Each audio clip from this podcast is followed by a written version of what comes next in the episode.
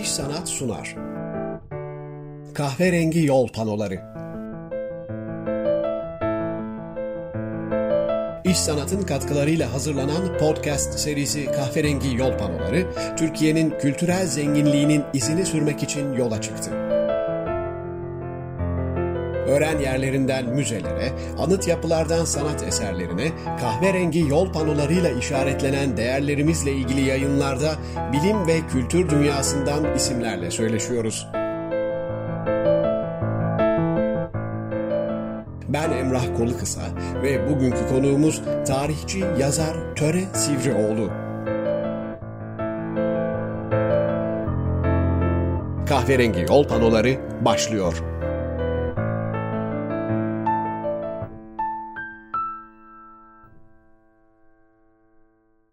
Kahverengi yol panolarında bugün Doktor Töre Sivrioğlu ile birlikteyiz. Hocam her şeyden önce çok teşekkür ediyorum katıldığınız için programımıza. Ben teşekkür ederim. Hocam e, isterseniz hemen konuya girelim.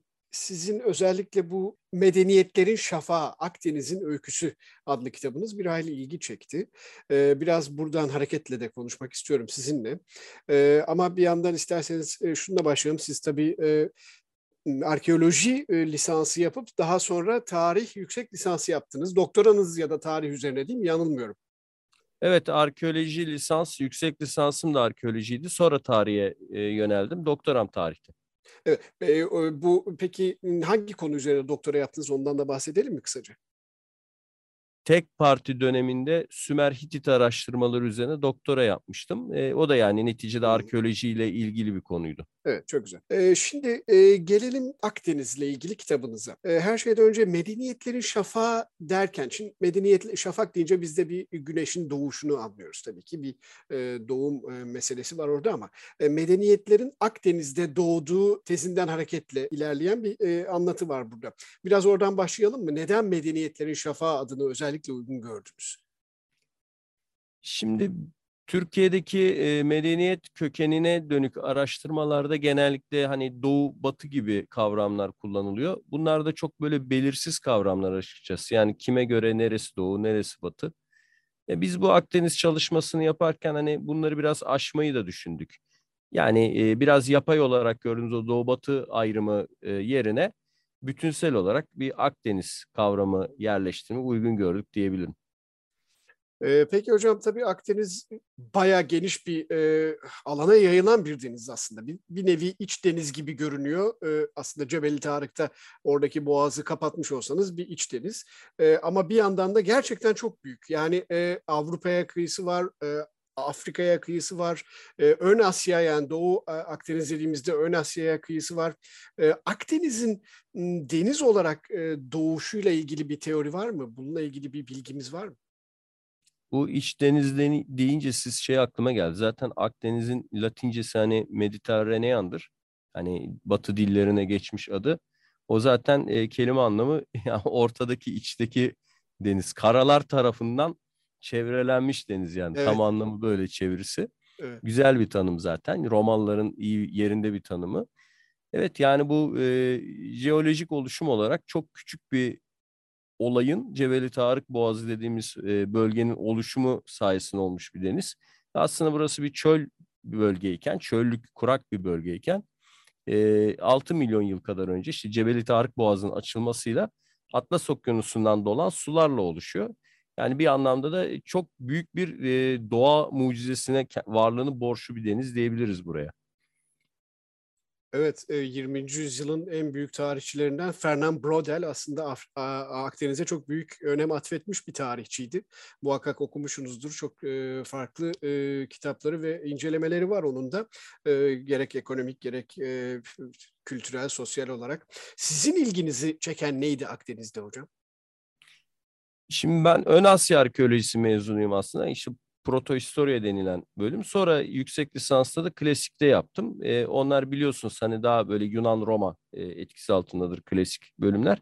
Şimdi e, biz eski Yunan kültürünün e, Avrupalı mı, Doğulu mu, Batılı mı olduğu tartışmaları içinde büyüdük.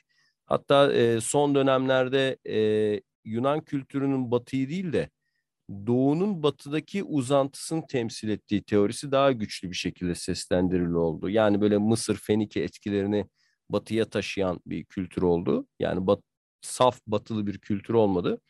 E, bu tür e, tartışmalara karşı bana göre yani demin söylediğim gibi en önemli ilaç sanırım Akdeniz'i bir bütün havza olarak değerlendirmek. Yani Brodel'in Orta Çağ için tasarladığı altyapıyı ki onda gene antik çağ kitapları da var tabii. Antik çağdaki Akdeniz'le ilgili kitapları da var. Ee, buradan aslında feyz aldığımızı söyleyebiliriz. Tabii kendimize örnek aldığımız büyük eski ustalardan biri de odur zaten. Bu arada ben kitabınızı e, incelediğimde ilginç başlıklar da var. Mesela işte Atatürk'le ilgili bir bölüm var. Mu kıtası ve Atatürk dediğiniz bir bölüm var. Biraz bahseder misiniz oradaki meseleden? E, bu şimdi Mustafa Kemal Atatürk'ün doktora ile ilgilendiğim dönem e, okuduğu kitapları incelemiştim. E, Atatürk'ün şahsi kütüphanesini kayda geçmiş 4000 kadar kitap var. Bunların büyük kısmı da tarih ve arkeoloji ile ilgili. Zaten biz e, arkeoloji ile ilgili o dönemi Türkiye'nin altın yılları olarak görüyoruz. Yani 30'lu yıllar, 40'lı yıllar. E, antropolojinin, arkeolojinin, hititolojinin, sümerolojinin yani arkeoloji ve yan dallarının e, altın çağı diyebiliriz. Sadece üniversitelerin dil tarih coğrafya fakültesinin kurulması değil. Bunun dışında işte e, halk evlerinin, halk odalarında yerel müzeler oluşturulması ve bütün e, köylülere e, kendi bölgelerinde e, denk geldikleri, rast geldikleri tarih eserlerin, arkeolojik eserlerin mutlaka haber vermelerinin salık verilmesi, bunların müzelerde toplanması gibi çok yönlü topluma yayılan faaliyetler var. Gene Fransa'da yayınlanan arkeoloji dergilerinin Atatürk'ün şahsi koruması altına alması durumu var. Patronajlığını üstlenmesi durumu var. Uluslararası bazı yayınlara Atatürk maddi yardımlar da yapmış. Hitit e, araştırmaları yapan Fransızca e, dergiler üzerine. Tabi bunlardan bazıları Atatürk'e atfen çıkmış o dönem. E, bu kadar e, geniş bir tarih alanıyla ilgilenen Atatürk'ün Mu kıtasıyla da ilgilendiğini görüyoruz. Mu kıtası teorisiyle de. Ama bu konu biraz sanırım diğer e, ilgi alanının önüne çıkarılıyor, ön plana çıkarılıyor. Yani Atatürk e, Vikingler, Keltler, Orta Asya Türkleri, e, Ön Asya medeniyetleriyle hepsiyle ilgilenen bir e, devlet adamıydı. Ama buradan sadece hani bugün e, sanki Atatürk Mu kıtasına diğer e, bütün medeniyetlerle ilgili çalışmalardan daha çok önem veriyormuş gibi bir algı oluşmuş durumda. O e, biraz ona dönüklü bir eleştiri vardı açıkçası. E, doğru evet nedense onun e, hep öne çıkarılan bir hikaye olarak Mu kıtasına olan ilgisi e, çok söz edilir söylenir. E, ama dediğiniz gibi Mu kıtasının aslında varlığı herhalde o bile tartışmalı değil mi hocam? Hmm, bilmiyorum ama. Mu kıtası ispatlanmış bir e, o, o teori değil. E, yalnız şu var tabii Pasifik adalarında işte Paskalya Adası bölgelerinde, e, Bikini Adaları bölgelerinde vesaire bir zamanlar daha gelişmiş medeniyetler oldu. Bunların okyanustaki işte taşkınlar, tsunamiler, doğal olaylar sonucunda ya da volkanik hareketler sonucunda oraları yeni bölgeler yani jeolojik olarak yok olduğu, gerilediğine dair teoriler var. Ama hani bunların hepsinin bütün bu adaların, Samoa adaları vesaire bütün bir kıta olduğu ve bu kıtanın çöktüğü e, iddiaları ispatlanmış e, iddialar değil ama çok ilgi çektiği de doğru. Yani bugün hiç arkeolojiyle ilgilenmeyen normalde okurlar ya da e, insanlar bile Mu kıtası söz konusu olduğunda hemen e, ilgi alanları açıkçası böyle o alana yöneliyorlar. O açıdan çok e, ilgi çeken bir konu olduğunu söyleyebiliriz yani Mu kıtasının. Atlantis gibi tıpkı. Evet doğru Atlantis gibi ben de onu söyleyecektim. Ee, öte yandan Akdeniz tabii biraz yapısı gereği e, hem birçok kültürün de e, iç içe geçtiği, kaynaştığı hatta birçok mitolojinin de e, neredeyse e, doğup e, belki birbirine girdiği bir bölge. Yani bir yanda Yunan mitolojisini görüyoruz, bir yanda işte eski Mısırlılar, bir tarafta işte e, Persler, e, İranlılar e, değil mi? Buradan baktığımızda e, Akdeniz'i nasıl değerlendirirsiniz? E, yani çok tanrılı dönemde özellikle e, nasıl bir Akdeniz vardı ve oradan bize hangi izler kaldı? Bugünün evrensel medeniyetinde hani Batı medeniyetinin damgası var. Hani biraz bir nebze Çin'i bunu dışında tutarsak, kısmen Hindistan'ı dışarıda tutarsak, yani bütün dünyada şu an az veya çok e, Akdeniz kökenli uygarlık e, etkisini görebiliyoruz. Hani bunun bir kısmı işte mitolojide, dinde, çok tanrılı dönemde de Akdeniz çevresini etkileyen bir havzaydı. Yani İran dinini de etkiliyordu. Hatta Hindistan'a kadar etkileri vardı. E, tek tanrılı dinlerin hakim olduğu dönemde de aynı şekilde. Yani bugün dünyaya hakim olan e, yani en yaygın üç e, tek tanrılı dinin kökenleri de aslında Akdeniz havzası çıkışlı bunlar. E, o yüzden hatta alfabe işte yazım mesela Çin yazısı evrensel değil ama Akdeniz kökenli olan Fenike yazısı onunla o Fenike yazısını Yunan'da ve Latinler'de Roma'da aldığı biçim bütün dünyada şu an en çok kullanılan yazı sistemi. Bunları toplu olarak baktığımız yani Akdeniz kaynaklı medeniyetin dünya e, genelinde şu an evrensel medeniyet dediğimiz, evrensel uygarlık dediğimiz normların çoğunu belirlediğini görüyoruz.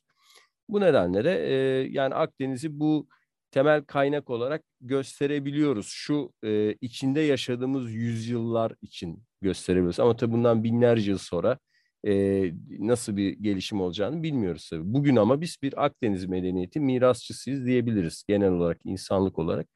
E, mitoloji ve dinlerde de Akdeniz'de birçok tanrının birbirine geçtiği işte bu Mısır'da Osiris'le Zeus'un karışımı işte Serapis'in ortaya çıkması gibi Isis ve işte Horus kültlerinin Roma tanrılarıyla karışması gibi e, Hristiyanlık, İslam gibi e, sentetik öte özellikler gösteren, sentez özellikler gösteren inanç biçimlerinde aslında Akdeniz'in e, o kültürel karışımın bir sonucu olduğu düşünülüyor. Arnold Toynbee öyle diyordu mesela. İşte Helenizm diyordu, Doğu Batı evliliğidir. Hristiyanlık da böyledir. Aslında İslam da böyledir diyordu. Yani bir Doğu Batı evliliği, bir Akdeniz karışımıdır diyordu. Bu anlamda Akdeniz aslında hepsini e, içinde eriyen bir çanak gibi. Peki e, hocam bir yerde siz şöyle demiştiniz. Coğrafyanın önemini yatsıyan bir arkeoloji, mitoloji veya tarih çalışması e, kendi içinde büyük bir eksiklik taşır diyorsunuz. Biraz o coğrafyadan bakarak e, konuşacak olursak, e, tabii ki e, coğrafya deyince iklim, iklim şartları vesaire de giriyor işin içine. Burada mesela Akdeniz'de nasıl bir coğrafya ve e, tarih ya da mitoloji bütünleşmesi görüyoruz? E, Aristoteles'e baktığımız zaman Aristoteles kuzeyli halkların çok cesur ve savaşçı olduklarını fakat o dönem o iklim koşulları nedeniyle hani yaşamak için çok büyük mücadeleler vermek zorunda kaldığını yazıyordu. Aynı şekilde çok sıcak e, çöl, dağlık bölgelerde de insanların yaşam mücadelesi ya da işte iklim nedeniyle e, çalışkanlık özelliklerini yitirebildiğini falan iddia ediyordu. Aristoteles'e göre ideal kuşak, iklim kuşağı yani uygarlıkların gelişebilmesi için ideal kuşak Akdeniz iklim kuşağıydı. Bu tabii yani sanayi devrimi öncesi dünya için geçerli. Çünkü sanayi devrimi sonrası insan yapay olarak istediği her yerde her iklimi, her ısıyı, her ışık kaynağını elde edebiliyor. O ayrı konu. Fakat bu sanayi endüstri devrimi öncesinde yani Akdeniz ve onun e, ona çok benzeyen o hat üzerinde, enlem boylam üzerindeki bizim işte Hint medeniyeti de öyle mesela. E, hani uzak gibi gözüküyor ama enlem ve boylam olarak aslında Akdeniz'in yakın bir şeyde duruyor o Indus medeniyeti. Yani bu açıdan e, coğrafya ile ilgili biz okuldayken ağır bir jeoloji dersi görmüştük. Yani çok zorlanmıştık o derslerde. O zaman şikayet ediyorduk ama tabii yıllar sonra iyi ki böyle dersler görmüşüz diyoruz. Çünkü bir yerde madencilik varsa, bir yerde e, din ya da mitolojide işte bir kurt tapımı varsa ya da bir vahşi hayvan bir e, bitki tapımı varsa bunun tabii kaynakları önce coğrafya ve iklime bakmak gerekiyor. Ama buradan tabii şu sonucu çıkarmıyoruz. Yani aynı coğrafyada yaşayan bütün insanların e, aynı kültürel e, cevaplar verdiğini doğaya söyleyemeyiz. İşte bu mesela Levi Strauss'un çok güzel bir kitabı vardır. Hüzünlü Dönenceler diye. Orada biraz bu konuya eleştiri getirir. Hani Amazon ırmağı boyunca neredeyse yani aralarında 3-5 kilometre bile olmayan kabilelerin o kadar farklı yaşam kültürleri var ettiğini söyler ki hani coğrafyanın da bir hapsedici bir güç olarak görülmemesi gerektiği konusunda arkeolojiyi uyarır aslında. Burada bu dengeyi gözetmek gerekiyor. Yani Akdeniz'in de zaten kıyılarında yaşayan insanlar birbirlerine yakın kültürler e, yaratmakla birlikte ev tabii birbirlerinden çok farklı bakış açıları da var. Biri ticarette yoğunlaşmış, biri savaşçı, biri barışçıl. Birinde kadın e, kraliçeler hakimken Romalılar ve Yunanlılar kadınlara asla politik e, hayatta bir yer tanımamışlar gibi farklılıklar var. Bunları da sadece tabii iklim ve coğrafyayla açıklayamayız. E, elbette. E, iklim ve coğrafya belki daha genel bir e, anlatım, bir tanım için bizi yönlendiren unsurlar aslında. Bu arada yine kitabınızda benim gözüme çarptı. Zeytin ve defne diyorsunuz. Bunlar aslında Akdeniz'in iki simgesi olarak kabul etmek lazım değil mi hocam? Evet benim bildiğim kadarıyla zeytin zaten başka bir yerde yetişmiyor. Yani mesela Amerika kıtasında yetiştirmeye çalıştılar ama olmadı. E, Defne de öyle diye biliyorum. Mesela turunçkiler aslında Akdeniz kökenli değiller. Onlar e, Hint ve Çin kökenliler. Ama bir şekilde Akdeniz'e çok iyi ayak uydurmuşlar ve Akdeniz'in sembollerinden biri olmuşlar. Ama e, Defne ve Zeytin dışarıya taşınamıyor ve Akdeniz'i terk etmiyorlar. E, bir de e, belli yükseklikleri, belli sıcaklıkları ve belli soğuklukları sevmedikleri için de yani Akdeniz'e zeytin yetişen alanların haritasını çıkardığımız zaman bizim büyük medeniyetler dediğimiz bölgelerin haritasıyla bunun örtüştüğünü görüyoruz. Yani antik çağlarda işte Ege bölgesi, e, ne bileyim Bergama bölgesi, e, Yunanistan'ın adaları, Kıbrıs bölgesi, Suriye'nin kıyıları, Laskiye vesaire ya da İskenderiye, Mısır gibi. Yani zeytin neredeyse ve İtalya gibi e, kendisini medeniyetin simgesi bir ağaçmış gibi burada o harita, iki haritanın birbiriyle örtüştüğünü görebiliyoruz çok rahat. Evet tabii Ege dediniz. Ege'yi de aslında ben biraz Akdeniz'in bir uzantısı gibi e, görüyorum. Çünkü aynı iç havzada e, biriken bir e, su olduğunu düşünürsek. E, bu anlamda tabii Anadolu, e, Anadolu coğrafyası Akdeniz'in e, özellikle doğu kısmında çok önemli. E, yani şu anlamda da önemli. Arkeolojik olarak çok e, büyük aslında bulgular var elimizde. E, çok zengin bir geçmiş var. Birçok kültür e, Anadolu'dan muhakkak geçmiş ya da e, dışarıdan Anadolu'ya gelmiş. İşte siz bahsediyorsunuz Büyük İskender bile işte buraya Anadolu'ya geliyor. E, bu anlamda siz e, Anadolu'yu ele alırken e, Akdeniz'le ilişkisi bağlamında söylüyorum tabii ama e, hangi dönemlerini ele aldınız kitapta e, ve e, nereye kadar e, devam etti? E, biz Akdeniz derken tabii modern coğrafya kitaplarının tanımlarına kendimizi bağlamıyoruz. Yani o Romalıların Akdeniz'ini düşünüyoruz. Yani o Adriyatik, e, Ege gibi denizler zaten Akdeniz'in kolları aslında. Yani onlar antik çağlarda ayrı denizler gibi gözükmüyorlar. E bir de zaten bunun bir de iklim boyutuyla düşündüğümüzde hani Akdeniz iklimi denilen mesela Portekiz aslında Akdeniz'e kıyısı yoktur ama bir Akdeniz ülkesi olarak düşünülür. Çünkü iklim e, etkileri nedeniyle. Bu yüzden mesela ben de Marmaralıyım aslında. Marma, Güney Marmara'da doğup büyüdüm ama biz de neticede Akdeniz iklimi içinde büyüdük. Gene zeytin içinde büyüdük. Yani bu bir kültür olarak düşündüğümüzde, iklim olarak düşündüğümüzde bir havza demek daha doğru. Yani Akdeniz havzası demek. E, çünkü ben savaş öncesi Suriye'ye de gitmiştim.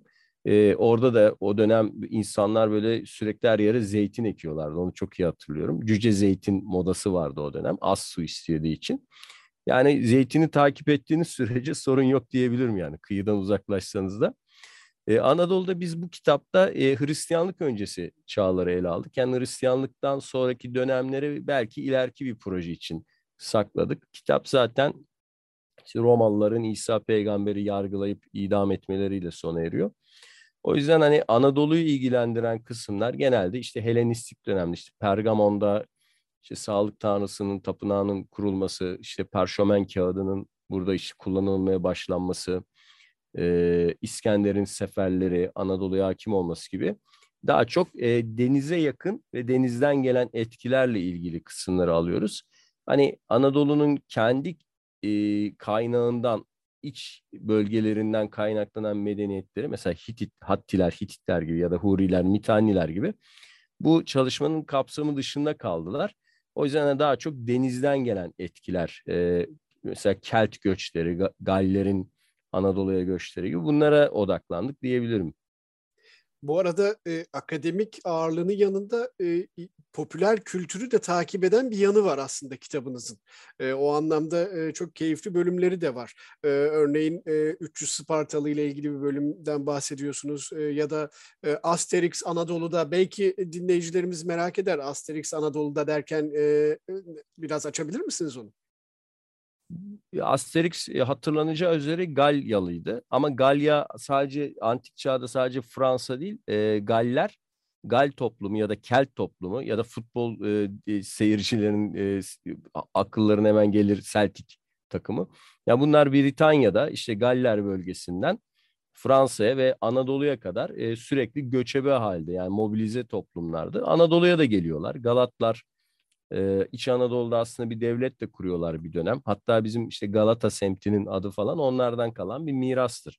Yani Gallerden ya da Keltlerden okunuşları topluma göre değişiyor. Yani aslında e, Asterix'in akrabaları e, aynı boydan, aynı soydan olan toplulukların Anadolu'da da yüzlerce yıla yayılan bir maceraları var yani.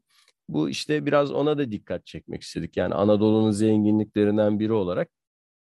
E, bir de bu popüler e, konuları kullanmamızın sebebi şu. Şimdi ben e, uzun bir uzun yıllar boyunca uygarlık tarihi dersleri verdim kamu okullarında. E, öğrencileri nasıl bu konuları ısındırabiliriz, nasıl çekebiliriz? Çünkü bizim öğrencilerimiz tarih derslerine hani e, ön yargılı yaklaşıyorlar. E, popüler kültürün ya da tanınmış, bilinmiş e, bazı e, oyunların, filmlerin kullanıldığı zaman hani bu bilginin daha rahat aktarıldığını hemen hemen her eğitmen bunu fark etmiştir, deneyimlemiştir. O yüzden de hani böyle bir yol e, tercih ettik. Ağır akademik bir dil, işte bol kaynakça ya da dipnot yerine e, insanların hemen tanıyabileceği örnekler sinemadan, çizgi romanlardan önemli. Ben çizgi romanları çok severim. E, böyle örnekler vererek yani bu e, okuyucuda tarih kitaplarına olan böyle bir o tedirginliği kırmak istedik açıkçası. Tabii e, sanat tarihi açısından da çok önemli yeri var e, Akdeniz'in. Bir kere her şeyden önce e, tabii ki tiyatronun doğuşu yine e, Akdeniz'de oluyor değil mi hocam? Yani evet böyle tek bir noktayı hemen gösteremeyiz. Sen şimdi tabii eski Yunan aklımıza geliyor ama eski Yunan dediğimiz şey de tam bugünkü Yunanistan'da değil. Yani bunun Batı Anadolu'su var, Fenike etkisi var. E, tiyatro tanrısı olan Dionysos'un örneğin kökenleri hala tartışılır. İşte Girit diyen var köken, Trakya diyen var, Fenike diyen var. Hatta daha uzaktan Hindistan'dan geldiği iddia. Nisa diye bir kent var Hindistan'da. Yani Nisa tanrısı Dionysos adının oradan geldiğini iddia edenler var. Bu nedenle de tekrar yani baştaki konuya dönmüş oluruz. Yani Akdeniz'de ortaya çıkan bir tanrının e, şu ya da bu lokal alanda var olduğunu iddia etmek çok zor oluyor. E, bir zamanlar örneğin Dionysos'un ve tiyatronun sadece Anadolu'dan türediği düşünülürdü. İşte bizim Mavi Anadolu akımı öyle iddia ederdi. Buna karşı e, Yunanistan, kıta Yunanistan'dakiler bunu reddedip Trakya, Makedonya ön plana çıkarırlardı gibi. Biz ise ne diyoruz? Yani o bu değil. Yani burada bir havza var, bir alan var, karşılıklı etkileşim var. Çünkü benim bildiğim kadarıyla, hatırladığım kadarıyla örneğin Trakya'daki Dionysos e, şarap değil bira ile özdeşleştiriliyordu. Fenike ve Suriye'deki Dionysos ya da onun e, Adonis gibi benzer tanrılar ise işte üzümle ve şarapla özdeşleştiriliyordu. Yani yöreye göre aslında simgesel olan içkisi de değişiyordu ki e, nebiz dediğimiz bu baldan yapılan içkileri de simge e, olarak kullanıldığı bölgeler var diyebiliriz. Bu yüzden bu alanda yani Doğu Akdeniz ya da Akdeniz'in tamamı havza olarak ele aldığımız zaman iş açıkçası biraz daha kolaylaşıyor. Hocam e, kitabınızda aslında çok fazla başlık var. Hepsini de tek tek saymanın e, pek e, mümkünatı yok elbette. E, ama e, şunu merak ediyorum. Ne kadar sürdü bu kitapla ilgili araştırmanız? E, ve birçok şeyi de tabii dışarıda bıraktığınızı tahmin ediyorum ama e, bununla ilgili devam çalışması da gelecek mi? Bu kitapla e, 6 ay ya da 1 yıl kadar uğraştım diye hatırlıyorum. Tam şu an hatırlayamıyorum ama tabii ki buradaki konularla öğrencilik yıllarımdan beri haşır neşir olduğum için yani 17 yaşından bu yana o bazı bölümler hakikaten 15 sene 20 sene önce öğrendiğimiz yani derslerde bize anlatılan konulara kadar dayanıyor. Tabii kimisi güncelleniyor bunlar değişiyorlar yıllar içinde elde edilen bilgilere göre. Yani e, bunu bir araya toparlaması belki bir yıl sürmüştür ama tabii arka planında öğrencilik hayatımızdan beri gelen e, e, ilgilendiğimiz, okumaya çalıştığımız, öğrenmeye çalıştığımız birçok konu var diyebilirim. Peki biliyoruz ki az önce konuştuk. E, arkeoloji mezunusunuz. E, yüksek lisansınızı da arkeoloji üzerine yaptınız. E, peki o alanda devam etmeyi hiç düşünmediniz mi? Kazılar olsun, başka arkeolojik çalışmalar olsun. E, kazılara mezuniyet sonrası da gittim. E, mesela Batman'da e, Partlar döneminden kalan ya da Neolitik dönemden kalan bazı e, öğren yerlerine falan çalıştım. Çizimci olarak gidiyordum kazılara. E, e, arkeolojik çizim yapıyordum. E, fakat e, arkeolojide şöyle bir e, yani eleştirim oldu diyeyim. Biz yani Türkiye'de arkeolojide fazla materyal üzerinden yoğunlaşan bir yola doğru girdik. Ve bunları yapan insanların işte ruh dünyası, e, dünyaya bakış açıları, e, inançları, düşünceleri, dünyayı nasıl yorumladıkları gibi konular çok ikinci planda kaldı diye düşünüyorum bizim arkeoloji geleneğimizde. Yani materyal ve buluntu merkezli. E, örneğin hani yıllarca bir keramik türü çalışıyorsunuz, ölçüyorsunuz, perdahlarını inceliyorsunuz, cidarını inceliyorsunuz, üzerindeki desenleri, motifleri katalogluyorsunuz. Ama bunları yapan insanların önün hangi dilde konuştuğunu bilmiyorsunuz. Ben bunu şahsen yaşadım. Gerçekten çok bu konuda yeterli bazı hocalarımıza mesela şey sormuştum. Ee, Suriye Kent Devletleri diye bir dersimiz vardı. Ee, hocam bunlar nece konuşuyorlar yani hangi dilde konuşuyorlar diye sorduğumda cevap alamamıştım. Yani sonradan yıllar sonra hani kendim tabii baktığımda o Aramice ya da daha Hristiyanlık sonrası Süryanice'ye dönüşüyor gibi o dil yapılarını inceleme şansım oldu. Yani açıkçası bizde hani bu bulgu merkezli e, bakış açısı bende biraz e, hayal kırıklığına yol açtı diyebilirim. O yüzden tarih alanına dönerek bu ikisini tamamlamak istedim. Bu arada yalnız e, arkeolojiden yoksun bir tarihçilik de aynı şekilde eksik olduğunu düşünüyorum.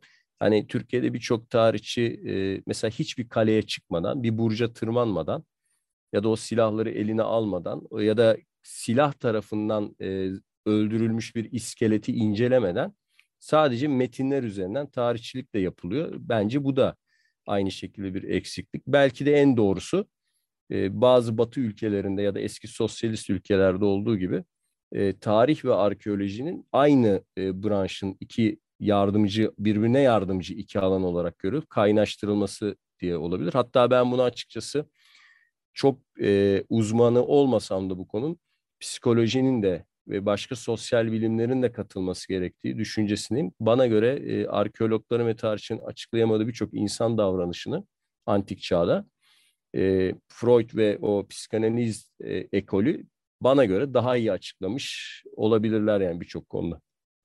Evet zaten e, Freud da aslında birçok e, arkeolo- arkeoloji demeyeyim de antik Yunan'a birçok e, atıfta bulunuyor. Ödipus kompleksi diyor, Elektra kompleksi diyor değil mi? Oradan alıyor aslında birçok e, ipucunu da. Alıyor hatta yeniden yorumlamamızı sağlıyor. Yani hiçbir tarihçinin o güne kadar örneğin hani onun meşhur bir eseri vardır, tartışılan bir eserdir ama işte Akhenaton ve Musa peygamberin aynı kişi olduğunu hani iddia etti o Musa ve Tek Tanrıcılık kitabı örneğin. Hani o bir de Karl Abraham vardı onun öğrencisi. Onun da Güneş Kral'ın analizi diye bir kitabı vardır. Hani bunlar hiç o döneme kadar arkeologların ya da tarihçinin aklına gelmemiş olgulardı. Yani sırf babasına karşı çıkmak için din değiştiren hükümdarlar var. Tarihte bunlar yaşanıyor. Geçmişi tamamen inkar eden e biz bunları normalde neyle açıklıyorduk? Sadece sosyal şartlar, ekonomik şartlar vesaire. Ama e, psikanaliz yöntem tabii bunun içine bu bakış açısını da getirdi. Ya burada bir kuşak çatışması da olabilir. Mesela Osmanlı tarihinde de öyledir. E, Fatih Sultan Mehmet e, oğlu 2. Beyazıt tam iki zıt kişiliklerdir onlar yani. 2. Beyazıt'la da onun oğlu 1. Selim tam zıt kişiliklerdir. Yani bu bu kadar e, zıtlaşmayı biz sadece sosyopolitik hayattaki değişimle mi açıklayacağız yoksa bunun içinde hiçbir baba oğul e, zıtlaşması da yok mudur yani? Bence o da vardır demeliyiz ve o alana da bakmalıyız e, diye düşünüyorum. Aslında çok doğru. Dediğiniz gibi sosyal bilimleri bir bütün olarak aslında gözetip ona göre her şeyi farklı boyutlarıyla ele almak en doğrusu. Hocam tahmin ediyorum Akdeniz'de birçok yere gittiniz. Nereleri dolaştınız? Hem de kitapla ilgili de belki bir dinleyicilerimizin zihninde bir şey oluşur bir manzara. Ya aslında ben Akdeniz'de çok yer dolaşmadım. Yani Suriye kıyıları dışında yani e, Türkiye'nin tabii Akdeniz'i dışında fazla da bir yer dolaşmadım. E, benim dolaştığım yerler aslında e, İran e, idi. E, İran ve Afganistan'da arkeoloji araştırmalarına katıldım, tarih çalışmalarına katıldım. Yani onlar şu an ileriki de ileride yapacağım bazı e, projeler var, kafamda planlar var. Yani aslında gezip gördüğüm yerlerle yazdıklarım arasında tam bir örtüşme olduğunu iddia edemem. Ama e, önümüzdeki dönemlerde İran arkeolojisi ve Afganistan arkeolojisi üzerine bazı e, kitaplar, çalışmalar yayınlamak üzereyiz. Onlar hazırlık aşamasında. Onları da iyi ki yapmışız. Çünkü şimdi bu saatten sonra bir de Afganistan'a kimse gidip de kolay kolay arkeolojik çalışmalar falan yapamaz. Yani o açıdan e, şu ana kadar yayınladığımız kitaplarla benim şahsi olarak gezip incelediğim yerler arasında böyle yüzde yüz bir örtüşme yok yani. E, son olarak şunu sorayım hocam bir tarihçi gözüyle. E, eski zamanların Akdeniz'ine baktığımızda ne kadar önemli ve merkezi bir yeri olduğunu görüyoruz. E, bugün günümüzde aynı önemini koruyor mu sizce Akdeniz? E, Akdeniz önemini şimdi bu e, Amerika ve yeni bu keşifler döneminden sonra kaybetti ve petrolle yeniden kazandı. Yani arada bir unutulmuşluk dönemi ve Süveyş kanalının açılmasıyla tekrar bu e, önem tekrar geri geldi. Hatta 2-3 yıl önce ikinci Süveyş kanalı açıldı Mısır'da. E, bu açıdan Akdeniz'in önemini yitirdiğini düşünmüyorum ama bizim bilimsel araştırma alanlarımızı Akdeniz yeteri kadar e, ilgi görmüyor diyebilirim. Çünkü biz e, ilk konuşmaya başladığımızda söylediğim gibi yani Orta Doğu, Doğu ya da işte Avrupa gibi ayırdığımız o bloklar, parçalar içerisinde Akdeniz'i bir yere oturtamıyoruz. Yani mesela Türkiye doğulu diyenler var. Hayır Türkiye batılı diyenler var.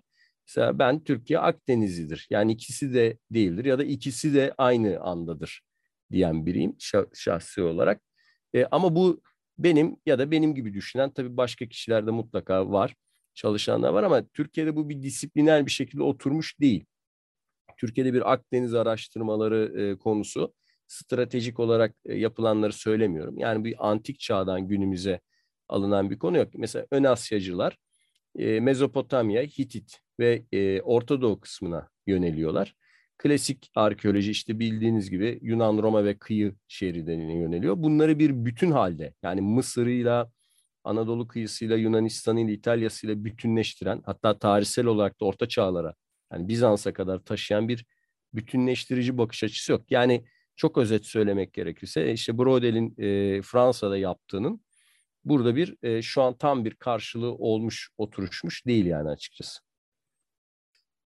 Hocam çok teşekkür ediyorum. Gerçekten keyifli bir sohbet oldu. Akdeniz üzerine e, birikimlerinizi bizle paylaştınız. E, umarım yakın zamanda yeniden görüşürüz. Şu anda Bandırma'dasınız değil mi? Yanılmıyorum. Evet evet şu an Bandırma'dayım. Harika. Peki çok Marmara, teşekkür Şu an Marmara kıyısında. Peki çok teşekkür ediyorum tekrar. Sağ olun. Ben teşekkür ederim. Görüşmek dileğiyle. Kahverengi yol panolarında bugün tarihçi yazar Töre Sivrioğlu ile söyleştik. Vakit ayırıp dinlediğiniz için teşekkür ederiz. İş Sanat'ın katkılarıyla yayınlanan Kahverengi Yol panolarının bir sonraki durağında buluşuncaya dek hoşçakalın. İş Sanat sundu. Kahverengi Yol panoları